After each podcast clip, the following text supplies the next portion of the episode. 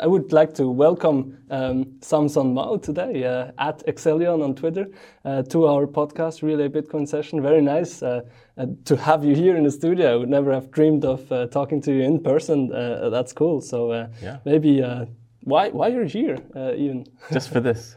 for thanks for inviting me, Julian. But there's a lot of meetings that we have with um, I guess local companies here. Mm -hmm. we met with Bitbox and a number of other ones. So there's a lot of Bitcoin business in Switzerland, right? Yeah. As right. you can tell, there's a lot of interest and a lot of people building on Bitcoin, which is mm-hmm. great.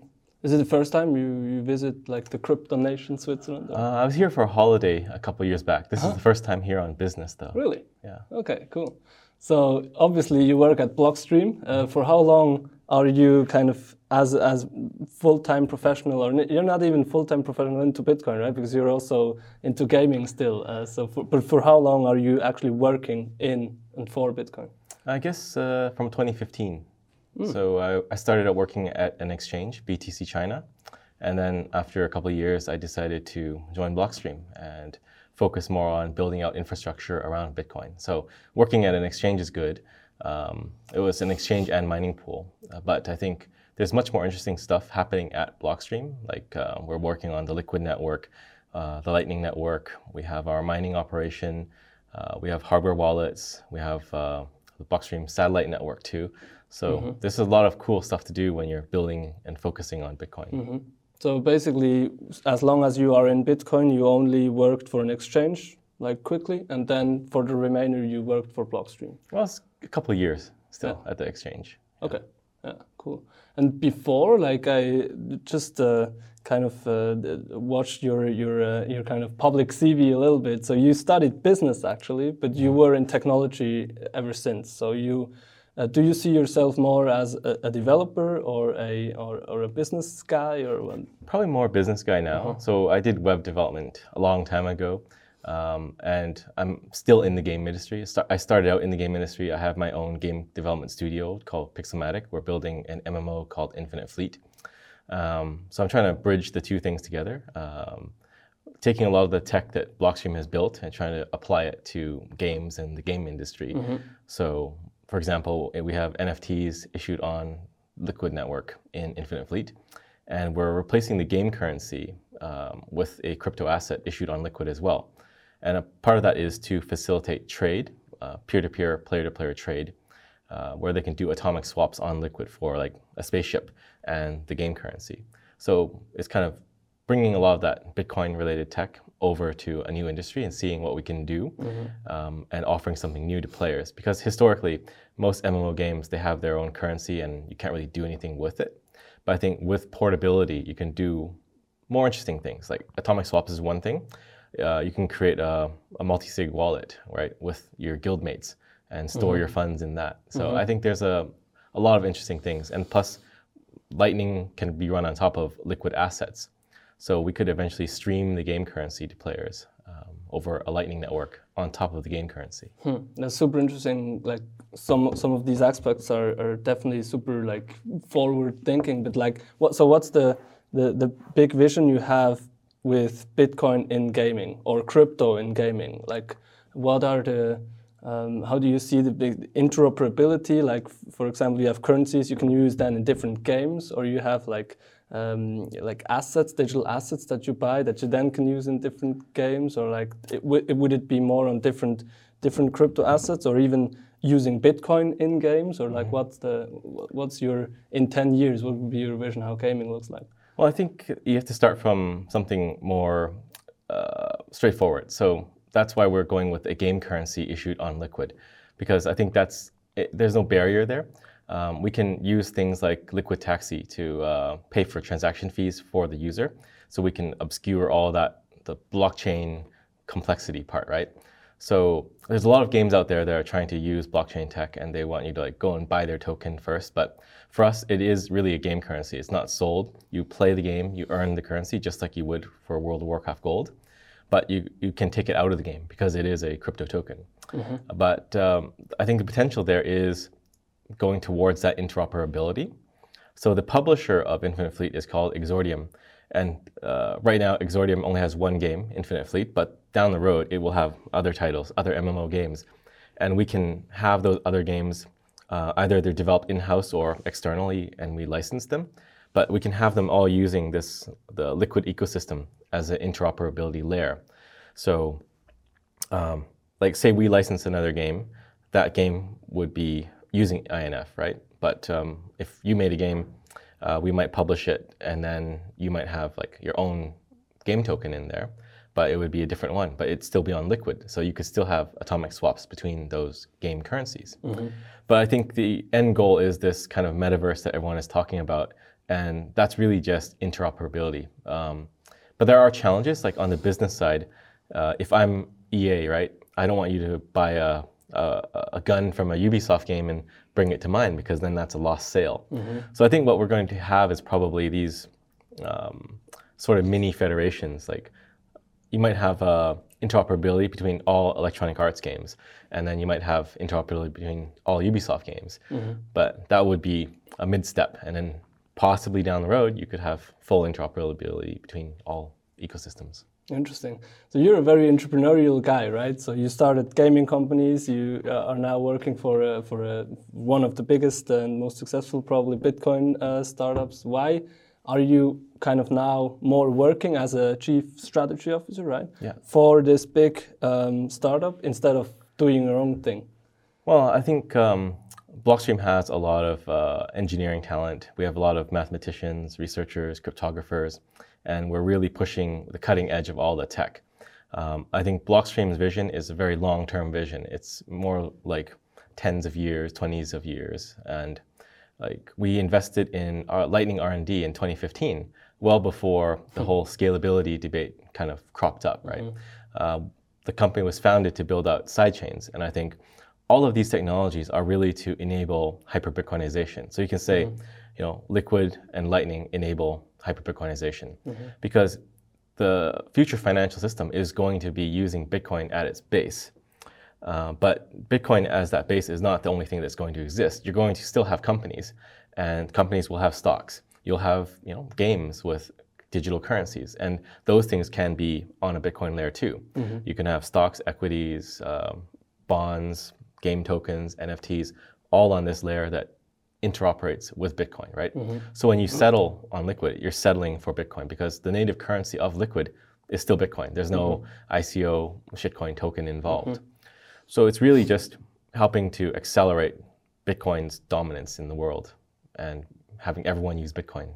Why do you think it's going to be Bitcoin who the, who will be the asset that is the base asset, not other fiat currencies like the US dollar or not other cryptocurrencies like Ether or something. Why do you think it's, it's going to be Bitcoin that everything else will be on, uh, built on top of?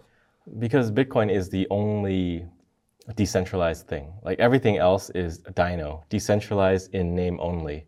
It's an abbreviation someone came up with, but it's pretty pretty clever. It's mm-hmm. catchy, right? Who, who, who, came up with this? I'm not sure, but uh, I saw people using it, and it's really great. Yeah, yeah, but you know, a lot of those things like Ethereum, they set up a foundation in in Zug or wherever, yeah, right? And you know, it's really just a decentralization theater. Like, it, it, you can really just make a one-to-one comparison with Facebook and Libra, right? When Facebook was trying to launch Libra, they say it's going to be a foundation, and it's really Facebook, right? Mm-hmm. And I don't think they really went anywhere. But it's the same kind of thing for a lot of these altcoins, right? They set up a foundation. They say, yeah, it's a that they're supporting development, but then they're always doing business development too, like trying to get their coin listed and all that stuff. So it's really more like a company or like a mm-hmm. security. Mm-hmm. And they can change their monetary policy anytime they want. So let's just pick on Ethereum because you mentioned it. They recently did their uh, EIP 15 something, right? I don't even know.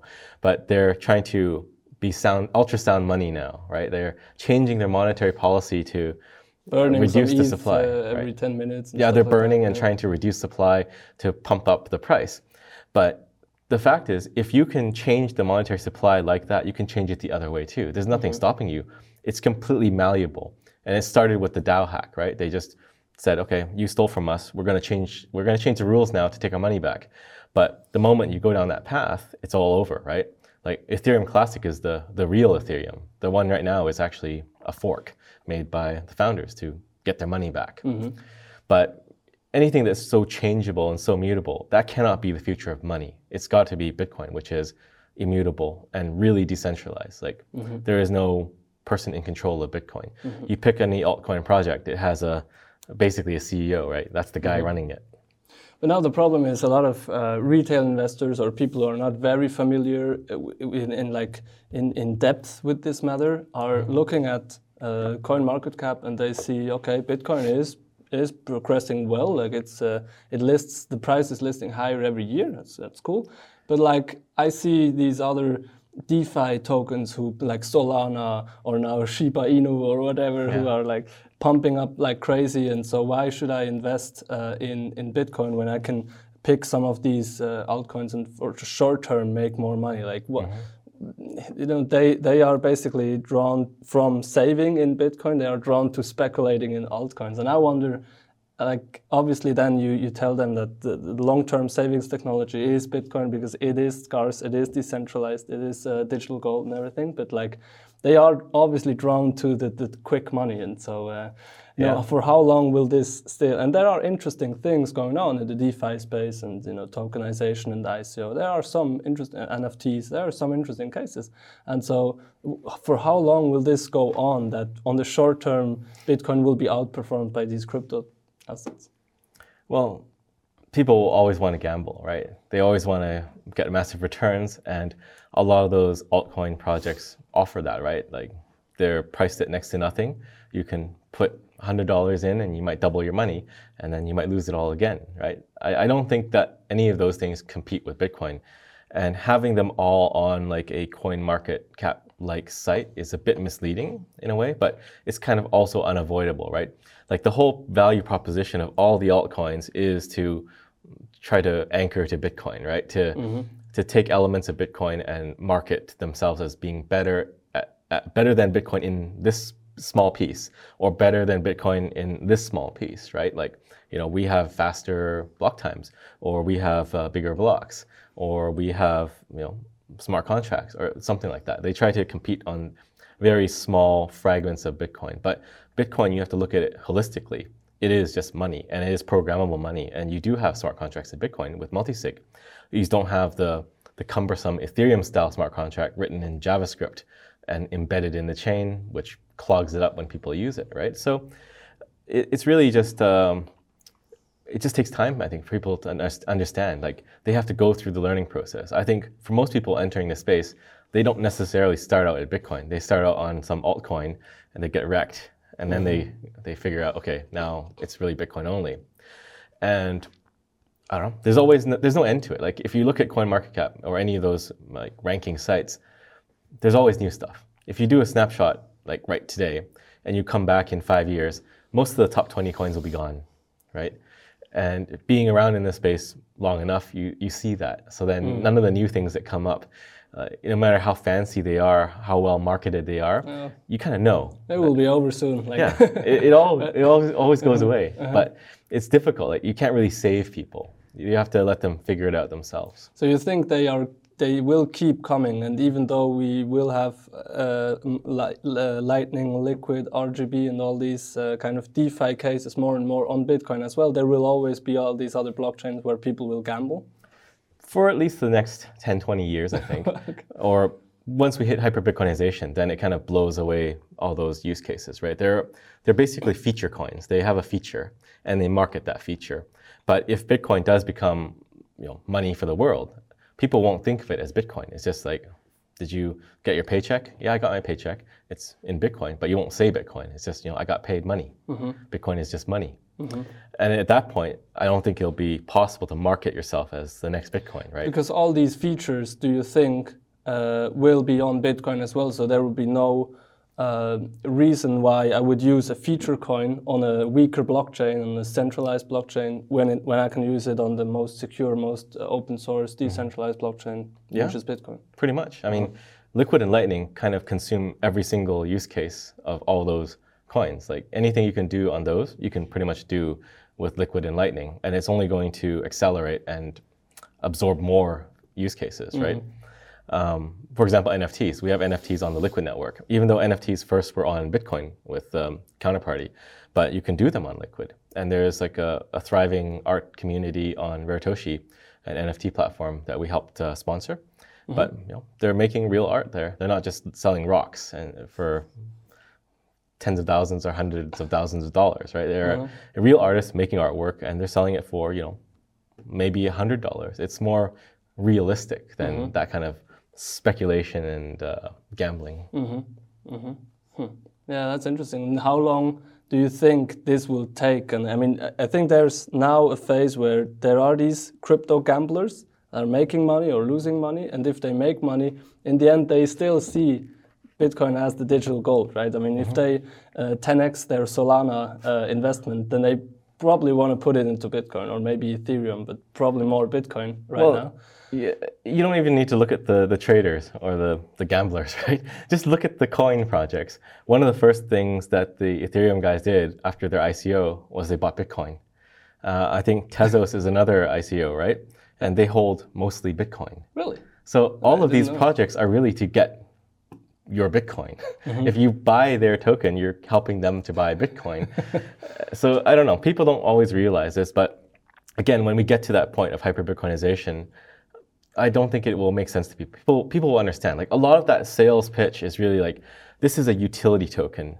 Um, you know, pay ten thousand dollars now, buy the utility token, and use it over the next couple of years. Well, first of all, there's nothing to use it with, right? Like most of these projects, if, if people buy that token, they probably don't know what to use it. Like mm-hmm. they're not even using the, the service of that mm-hmm. of that project. Mm-hmm. But it, it doesn't make sense as a as a model, right? Like if it is a utility token, let's say I, I don't know in Switzerland, you do you need to pay for public transport? Yep. Like uh, you buy a card, right? Yep. Would you buy like a a hundred thousand dollars of that that that public transportation card and use it over ten years, or would you buy it as you need it? Just buy it with money. yeah, so it's the same thing for the altcoin projects. You just you should just buy it as you need it, but you don't even need it really, right? It's just speculation. But um, to your other point, like when will this happen? Maybe ten years, maybe sooner. Like a lot of things have accelerated, especially this year that we've seen that I think a lot of Bitcoiners did not anticipate would happen so quickly. One was uh, nation state Bitcoin adoption with El Salvador, right? I didn't think that would be. Yeah, me, me neither. Yeah. This is crazy, and like it, it's going on with uh, with followers very fast as well. Like Yeah. I, I thought, like okay, this may be like this niche case, and then for another two years nothing will happen. No, it's El Salvador doing it, and like three or four other Yeah. South American countries like Paraguay, I think, or Uruguay, and uh, Cuba, and recently Brazil was very like vocal. Brazil, this huge country, is very vocal about having exactly the same thing as well, like having a nation state. You also have nation states mining Bitcoin too, right? So Which ones? um, I think Iran is uh, mining, Oh, but really? like a, a lot of these uh, things happen much faster than you think. Mm-hmm. And we, this year we also had a nation state attack on Bitcoin, right? You can look at the uh, China clampdown on mining as an attack. Mm-hmm. They forced a lot of hash rate in China to shut down Mm-hmm. and just exit. So we've had two, two things already that I did not think would happen for Mm-hmm. another, you know, three years maybe. But everything's happening at, at a much faster time scale. And we could reach hyper Bitcoinization in 10 years. And, and I define hyper Bitcoinization as the point at which you don't want fiat money, any money anymore. You just have Bitcoin, you spend Bitcoin. You're, you have a Bitcoin circular economy, so you're earning Bitcoin and spending Bitcoin. There's no need to exit that system and go back to dollars. It's kind of like, you know, you wouldn't take uh, seashells in exchange for Swiss francs, right? That's the kind of tipping point. But do you think we will reach a point where we don't have any fiat money at all? Or do we have like Bitcoin as the savings asset and then fiat as the spending asset? Because you actually don't want to really spend Bitcoin for a coffee, right? You want to save it, but you would like to spend your USD that lose like 5 to 6% purchasing power a year. Yeah, but if you're earning Bitcoin, like it goes to your wallet from you know your monthly pay, then you would spend it, right? Just mm-hmm. like you need to spend dollars to sustain yourself, to buy food and rent or buy a house or whatever, right? I think the difficulty is people don't want to spend their Bitcoin now because you have to top it back up. If you spent it, you have to buy it again, Right. and you're paying transaction fees everywhere, right?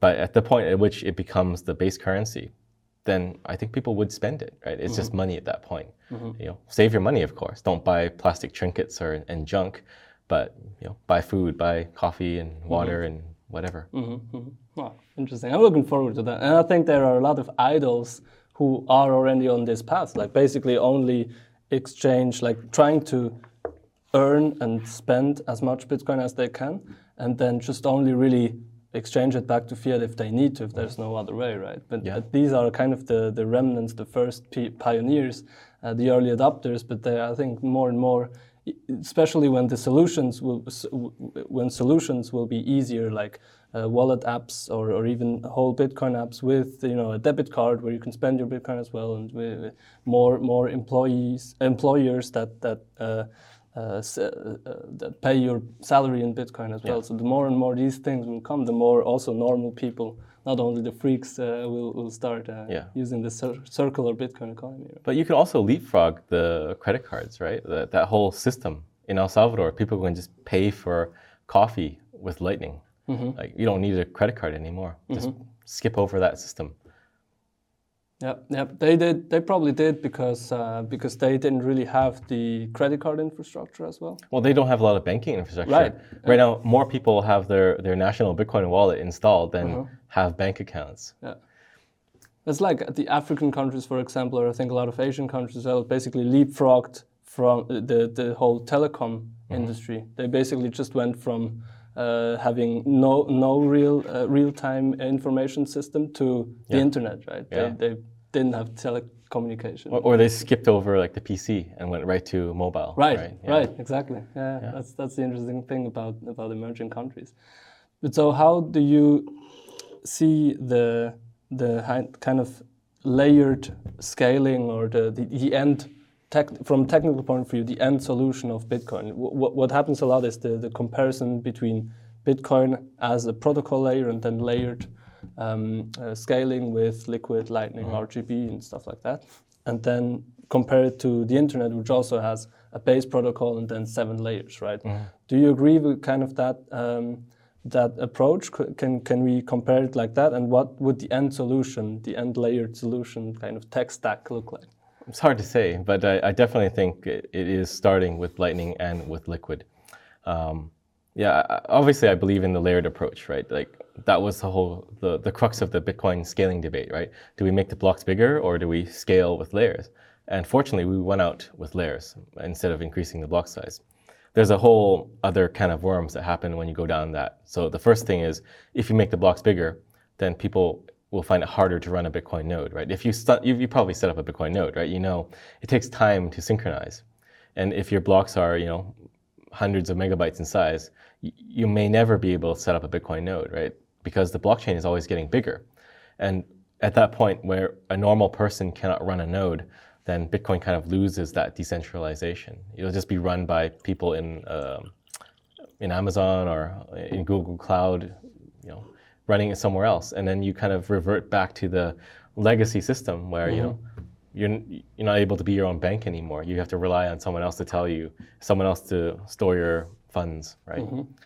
Um, the other part is. Uh, it just becomes unwieldy to you can't really scale that way. There's a, a dead end that you reach right? You cannot keep making the blocks bigger infinitely.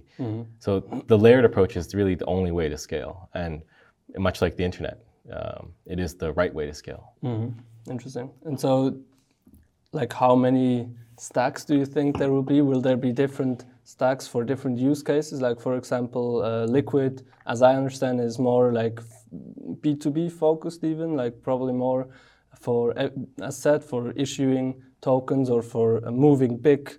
Uh, big amounts of money from, for example, one exchange or one financial institution to another, whereas Lightning is more to buy your coffee, to like uh, uh, send some tips on Twitter, and that's Right. very small microtransactions, or maybe even uh, you know, s- uh, kind of the streaming money use case to tip your content creators, your podcasters, whatever. Um, and then there's RGB, as I understand it, for also like smart contracts issuing DeFi use cases, also issuing tokens, stuff like that. So, you know, can you help me understand? I, I actually really don't understand. so I would like to, to, to kind of uh, pick your brain, like how would, how will this uh, uh, end up with this different technology? It's hard to say what the next layers are going to be. Um, it could be that Lightning is all you need because if you look at it, you can have Bitcoin at the base and then you can have Lightning on top of Bitcoin. But you can have Bitcoin at the base, and then you have Liquid on top of that, and then Lightning networks on top of Liquid assets. So having that extra layer of the Liquid blockchain, you can actually do a lot more stuff with Lightning networks on top of these assets. And all of these Lightning assets are interoperable. So maybe that's all you need. I can't really imagine mm-hmm. what's going to come next because you can actually do transmission of data with the Lightning Network too. So uh, Paolo Ardoino, the CTO of Tether, he's working on a project um, called Dazaar, and it is really just uh, data over Lightning networks, and with a payment module, of course, too, which is Lightning. But you know, it just shows that you could potentially build a lot of things on what we have now, just the Lightning and Liquid layers. Mm-hmm. Why do you think it doesn't really happen more often? Like, why are all these NFT projects on Ethereum and why aren't they on on Liquid? Because you you actually have uh, issued an STO, I think, for one of your mm-hmm. gaming companies yeah. on, on Liquid, and there are you, you said there are some NFTs on Liquid as well. So why are people and, and companies and startups not jumping on that? Why are they doing it on? Like, it's it's a good question. I think there's a lot more NFTs on Ethereum because there's a lot more ICO money in Ethereum, and mm-hmm. they're they're artists trying to make money, right? So well, marketing can, power probably. well, well, if you print an ICO token, you have a lot of money, and mm-hmm. you can do a lot of things with that. You can incentivize usage, and that's really what it is. Like if you look at every single uh, major blockchain project, they did their ICO and then they pay people to use their stuff, right? Mm-hmm. It's kind of like a, a snake eating its own tail, and I don't, I don't think it's sustainable. Like the the community we have on Raritoshi, the Liquid NFT site, is much more active and it's much more organic, much like Bitcoin, right? It's like organic growth, not, you know, we, if you look at the big Ethereum uh, NFT use case, it's the Beeple thing for $69 million, right? But how did they sell for $69 million? The, that guy, he did like a, uh, an ICO consortium to buy NFTs. So he raised money through an ICO to buy oh. an NFT. So that's where that money came from, okay. right? So it's still that whole ICO money mm-hmm. ecosystem. Uh, I don't think it's sustainable. We'll see, mm-hmm. but mm-hmm. I don't think in long in the long run it's really going to sustain itself or, or survive, and it will probably be something more organic that mm-hmm. that subsists over time, right? Like I think so too. Like the serious projects who really value uh, a, an organic, uh, like good, active, uh, sustainable community and and security um, and open source and decentralization and all that kind of and all the advantages that come with it, they will move to to Bitcoin at one or sooner uh, than or rather sooner than later. And then obviously there, I think there will always be like um, gamblers and speculators and like all these snake oil yeah. sales salespeople. They will always probably find find some stupid people as well to do pyramid schemes with and to mm -hmm. to, to, to, to sell sell hot air on, on these other blockchains probably, but I think it will move slowly but steadily um, mm. to, to, to Bitcoin more. I think so. I think so. Yeah. Interesting. Yeah, it's, it's going to be interesting how, how it plays out. Also, like the big investors, if you look at the, the, the big banks, for example, like uh, JP Morgan, um, Goldman Sachs, and Morgan Stanley, all of them are now basically in Deutsche Bank basically now issuing uh, research about Bitcoin, also investing in Bitcoin. BlackRock recently invested in Bitcoin and Bitcoin infrastructure like mining companies. Um, and then nation states adopting Bitcoin. Yeah. You don't hear anything about Ethereum or, or mm-hmm. DeFi or other coins there, right? So yeah. like the big players seem to kind of have figured it out. So either they figured out that Bitcoin is more valuable than the others, or they um, they basically didn't don't really know about these other coins, but that I think is is not uh, it's not a problem. I mean, most likely they did their research on the whole crypto space. Yeah, I, I think few people, few institutions are going to invest in DeFi projects because it's just like governance tokens on top of governance tokens on top of governance tokens. And I don't know, if you're a serious investor, you can't really look at that and, and see the value. It's like a house of cards built on another house of cards, right? Mm-hmm. Like you, are literally investing in something to get their governance token, to stake it with another thing to get another governance token, right? So I can't see that working out. Uh, yeah. And I, also I from a risk perspective, I mean, for these institutional investors and, and, and uh, nation states, they, they think more long term and then they think a lot about risk. Like what, what are the big risks? And already Bitcoin for them is an alternative asset so far now. It's, it's an emerging savings technology, but it is right now at this stage very risky for them and they want to limit the risk. But for Bitcoin, the, if it makes it to this digital gold, the upside is way bigger than, than the downside. So if they mm-hmm. put 1%, 2% of their portfolio into Bitcoin, then the downside is 1% to 2%. percent mm hmm The upside might be huge, right? So there's an asymmetric uh, risk return profile, which they like. Mm-hmm. Uh, but then to go even more, even riskier for a potentially way smaller, um, maybe faster, but way smaller uh, return, I think that's not from a, from a pure investment pers- investor perspective, that's not going to be uh, the thing that triggers them. Mm-hmm. Yeah. Well, I think they, they know that Bitcoin is the decentralized money, right? Everything else is really a company. So yep. as a nation state, why would you buy some company's token right. to, I don't know. Might as well buy Facebook stocks. Right? Yeah, exactly. But mm. yeah, like I think um, there, there's not a real risk in holding Bitcoin. It's only volatile and risky if you look at it on a short time horizon, right? But if you're a nation state, you should not be looking at something like, you know, on a week to week, month to month basis. You should be looking at it on a decade's time horizon. If you look at Bitcoin on a decades long time horizon, it's just like this. Right. Right? Yeah.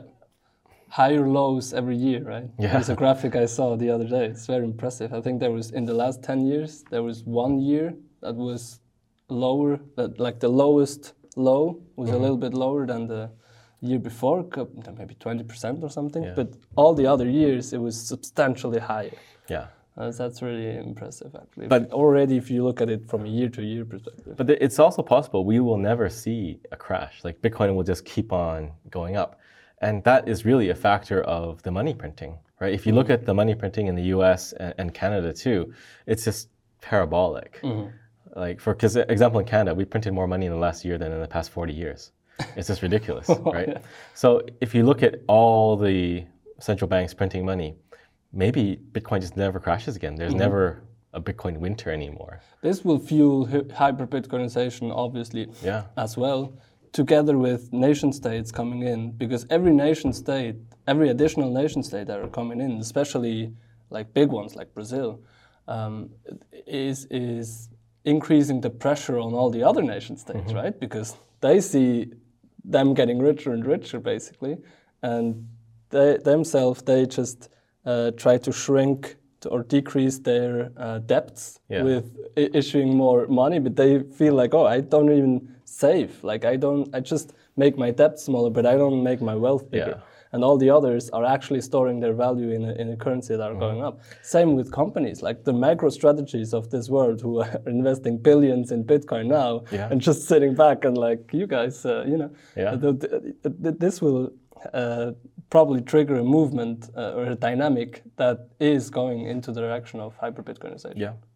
Like there was a lot of FUD in El Salvador when they first uh, launched their Chivo wallet, right? They, they said, you know, everyone's lost money now if you got the $30 from the government.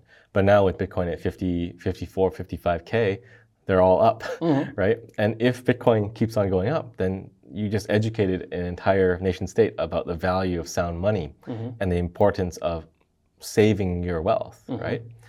And I think the the the big exodus or the big uh, spur for Bitcoin adoption is going to come from the countries that need it the most. Mm-hmm. It's not going to be from you know the wealthy nations. It's going to be from the nations that uh, are subject to um, the inflation from the U.S. because mm-hmm. they're using the U.S. dollar. Right? They get no benefit from using the U.S. dollar because there there's no infrastructure bill giving them money. Mm-hmm. Right? They just have their wealth eroded.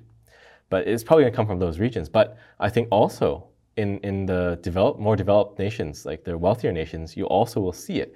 It's just slower. Like mm-hmm. in, in Switzerland, you have negative interest, right? Right. Yeah. If you put your your francs in the bank, you're losing one percent. Listen to that. We we have kind of the lowest inflation rate probably, but still between one one and a half up to two percent, depending on the mm-hmm. year. Still, there is inflation, so yeah. you lose purchasing power every year. Yeah. And then now you have negative interest rates that went down from like up you, you didn't pay anything up to 1 million so already you don't get any positive uh, interest rates anymore. It's it's ridiculous. Like you get 0.00001 percent per year on your savings, so this is ridiculous. It's nothing. And then we had negative interest rates from like one million or two million on. So for most people, it's okay. You know, they don't care. But now this within a couple of years went down to 100k. So already, and, and most people in Switzerland who you know are in their 30s, 40s, they have 100k on their bank account mm-hmm. usually, and then you lose um, between 1.75 and 1 percent. So usually, like if you have more than 100k, you can you you- pay 1 percent of this. Mm-hmm. Plus, you have inflation, and that's in Switzerland, which was one of the best financial systems probably in the world. So I don't want to. I don't want to even think about living in in, in, a, in an Eastern European country, for example, mm-hmm. Where they have huge inflation rates and they have obviously negative interest rates as well, and like. So the, the thing here is like negative interest rates don't work anymore. You can buy Bitcoin. You can opt out of the system and just buy Yes. Bitcoin. Like central banks are already obsolete. They just don't really know it. Mm-hmm. Like with the opportunity, the choice to go to Bitcoin, why would you hold that fiat money? It just makes no sense. At least, why would you hold more than 100k? Yeah. yeah. Just it- it- treat it like a utility token. Yeah, just get as much uh, francs as you need Uh-huh. when you need it, exactly. and keep the rest in Bitcoin. exactly.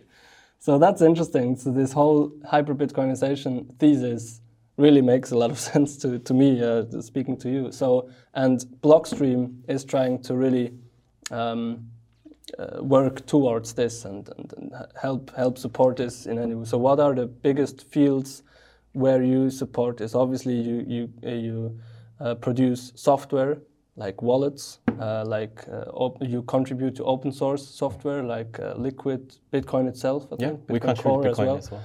and uh, and Lightning, and then you also started mining. Mm-hmm. Um, uh, which which is interesting, and and also satellite um, Yes.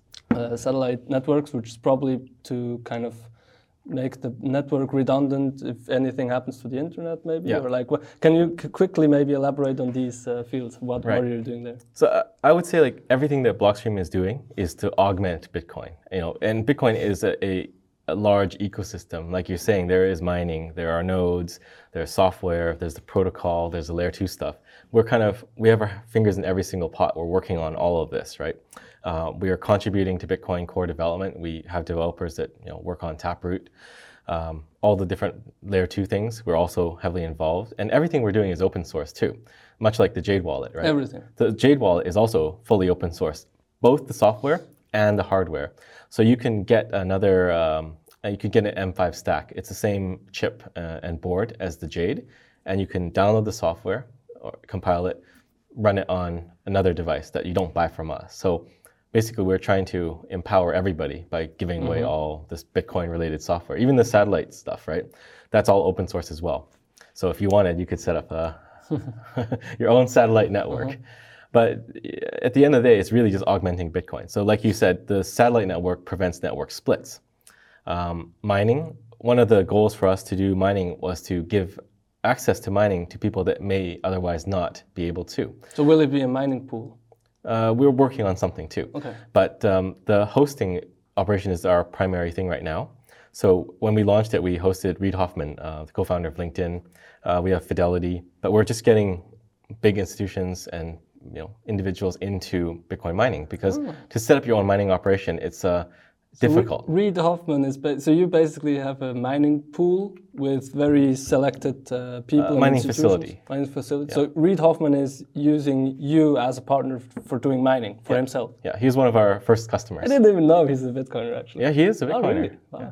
There's a lot of Bitcoiners that Yeah. don't always like go on podcasts and talk about Bitcoin. They just have Bitcoin, right? Right. We need to have him on here. yeah.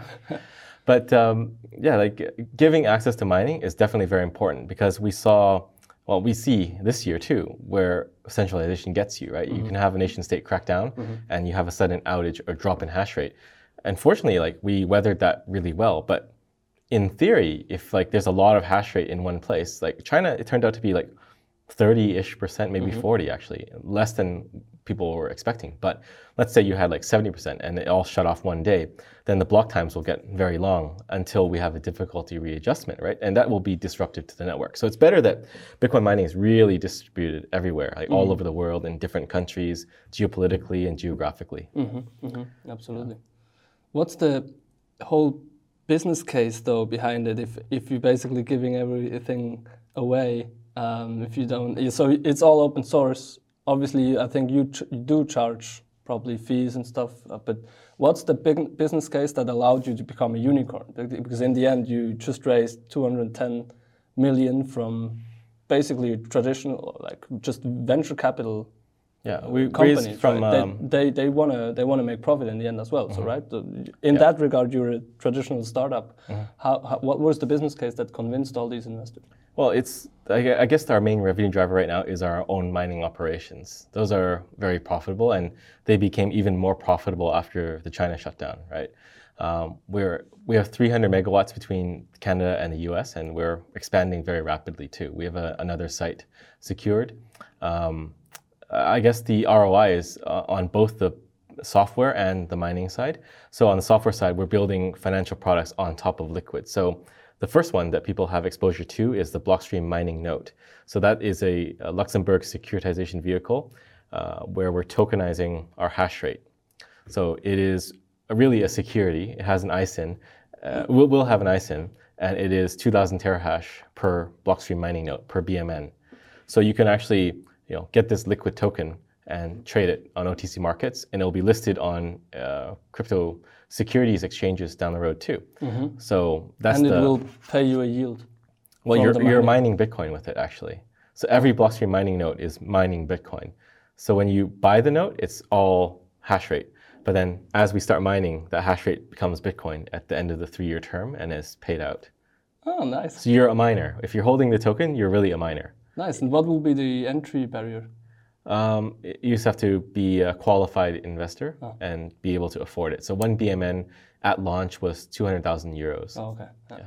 Uh-huh. So it, it's sort of like accredited investor. Uh-huh. Yeah. But very interesting. Cool. Oh man. And uh, so the, the whole mining, how, how can you how, how can you be so profitable? So, so basically, mining is taking care of seventy to eighty percent of your income. It's it's very profitable, but we have also a, a, suite of financial products that we are working on. So we acquired a hedge fund called Adamant Capital, and we're planning to offer um, basically financial products like an, a Bitcoin Alpha Fund. You can invest Bitcoin and generate a return on your Bitcoin in Bitcoin. How did you achieve to become so profitable um, with the mining? Like, where did you where do you get the, the kind of the, the latest equipment? You always need the most efficient uh, mining rigs, probably, right? And then where do you get the cheap energy from? Well, you have to source it. You have to find the cheap energy, and that that is kind of a barrier. Like most people, they mining at home is profitable right now, but ty- typically in like uh, bear markets, it's not profitable to mine at home because electricity cost is higher in your home. So you need to go and source uh, cheap electricity, you know, in uh, you know in Canada where you have hydropower, or in the U.S. too. But it's really just finding that, building a facility, having efficient operations, and having the, the best hardware, so the best ASICs. And I think um, the key to mining, to being a profitable miner, is to get into mining when people think Bitcoin is dying, right? It's similar to buying Bitcoin. uh, mining is sort of like a, a futures on, on Bitcoin, right? You're, you're buying the miner at a certain time, and you'll recover the cost of the miner over you know, a year, roughly, usually. Um, but if you buy the hardware when it's a down market, you're probably going to get in, right? And mm-hmm. also, you'll have better luck negotiating for electricity when it's a down market. Mm-hmm. Because when it's hot, everyone wants their cut. Right. So if you're negotiating with the landlord saying, "I want to lease your facility, I want your power," they'll say, oh, yeah, "We'll charge you a lot." So When- interesting. What kind of investors did invest now in these 210 million uh, round? Were it uh, like VCs who want to see an exit in five years, like traditional, or was are there a lot of Bitcoin enthusiasts who, who just invest in it because they have a lot of Bitcoin and they want to see Bitcoin mm-hmm. succeed in the next 10 to 20 years, and that's why they invest in you as an infrastructure provider? Yeah, I think so. So it's a bit of both. Um, our B round was uh, Bitfinex and Baillie Gifford. So Baillie Gifford is a Scottish investment firm, um, and they have very long time horizons for their investments. So their thesis is more focused on the uh, liquid side. Actually, I think both of them are interested in the liquid side. The the reformation of capital markets using liquid technology.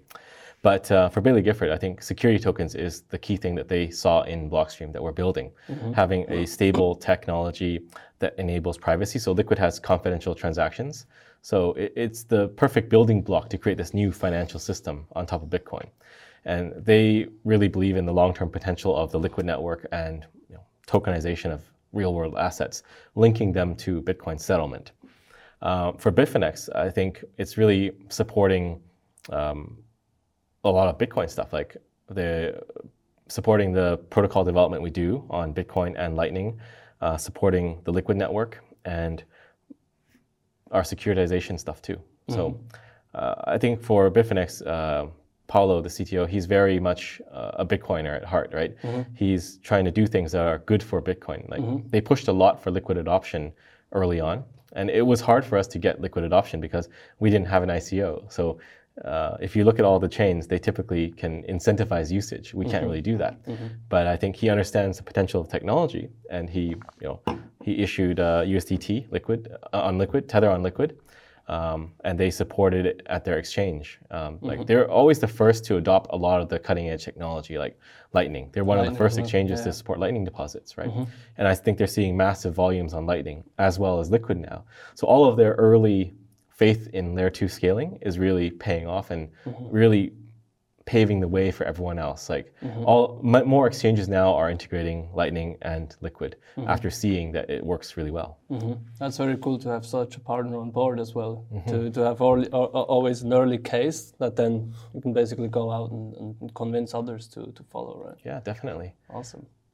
Man, it was really fascinating. Is there anything else you you, you wanna uh, you wanna say, or I don't want to steal more time uh, of you because, but that it was really really uh, interesting. Thank yeah. you very much for being. I'm glad to chat. I guess my question is, uh, when is Relai going to uh, support Liquid? Yeah, yeah. Um, so. we actually are very young still, so a little bit more than a year. We launched uh, July last year with very little money. So now we had good first um, traction in, in mainly Switzerland and Germany, but Europe uh, as a whole. So we have app downloads in, in every European country, and now we uh, took some money um, from venture capitalists to really uh, set the basics first, right? You know, we, we had to work a lot on our infrastructure because we're basically an MVP, right? And yes. we worked with an external uh, uh broker. So we really uh, from end of end of October, uh, we will launch what we call Relai 2.0, which is um, has a, a, a, refreshed branding, a better UX UI, a way more stable tech infrastructure.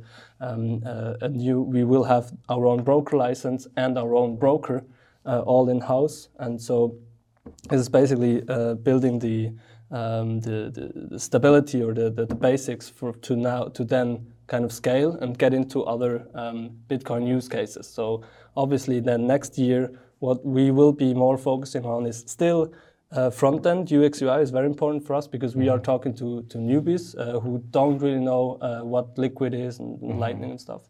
But also, obviously, then exploring kind of um, more use cases like uh, like DeFi, NFT, uh, smart contracts, and stuff on Bitcoin, and that's mm-hmm. where um, and obviously cheaper transactions, streaming money. So a yes. big big thing is is DCA um, for us. So people can start with ten bucks a week, uh, and then DCA like having a savings plan into Bitcoin with us. Obviously, this will not be sustainable forever on the main chain. Right mm-hmm. now it works, but it will not work forever. And so there we we would like to enable like people even hourly, like having 10 cent an hour um, a savings plan, for example, via Lightning, mm-hmm. or um, DeFi stuff like uh, maybe lending uh, or uh, lending Bitcoin and get some uh, get some um, uh, the return interest via Liquid, for example. So stuff like that, we will definitely will definitely work towards, and um, and also to collaborate hopefully with Yeah. uh, like Blockstream and and uh, Lightning Labs. We have very good contacts there as well. We're, we're working with uh, Christian Decker as well Oh, yeah. for um, for for Lightning use cases, who's also obviously at Blockstream. Yeah, he's here. Huh? He, he was here at the at, in, in, actually in the in the podcast as well. Yeah, we had him before, and uh, he, he's working here in, in Zurich somewhere. Mm-hmm. I think. Yeah, yeah, exactly. So definitely that's going to be on our roadmap, but for next year, we still have some basic work to do now, uh, building the community, but but step by step. Yeah, but I think the Bitcoin focus is important Yes. to not get distracted by you know, all these different things. That was something I actually and we had to learn early on, and uh, we really also um, didn't take investors on that didn't share this uh, alignment or the, the, this this uh, vision, which was hard because most of the fintech investors they're coming and I'm, I'm giving. the- all these millions, but please build this shitcoin casino because there's so much volume. They only see the volume. I mean, Coinbase, for example, is making like 70% of their volume with, with shitcoins. yeah. And so, if, if this is the only goal, the short term profit, then it's, it- it's hard, right? So, we had to find the right investors who buy in in our long term Bitcoin only vision, which we found now. Um, and that's, that's what we need to defend. And, and we, we now are very strong in this, uh, bought in very strong in this Bitcoin only uh, strategy now. Yeah. Yeah, that's great. Awesome, man. Last question that I always try to get out of my uh, uh, podcast guests How much of your total wealth is in Bitcoin? I don't know. I lost everything in a boating accident. Everything. damn. Everything. Just could buy your coffee, but like even the, the the percentage of how much you, you you would think would be would make sense to have in Bitcoin. Is it already the can we already with like sleep well with having 99% in Bitcoin around? I think so. I mean, it depends on each individual, right? Like, what mm-hmm. is your risk? I would say if you're just a newbie and you're just starting out, mm-hmm. 10% is good, mm-hmm. right? Like 10% won't kill you if, mm-hmm. if Bitcoin crashes, but I don't think it, mm. it, it might dip a bit, but it'll never go to 0 mm-hmm. right? Uh, the risk is really not having any Bitcoin, I think. the risk is bigger not to have any Bitcoin. Yeah. Awesome, man. That's a great uh, end word. Thank you very much yeah. for being here, Samson. It was really a pleasure. Yes, likewise. Mm-hmm.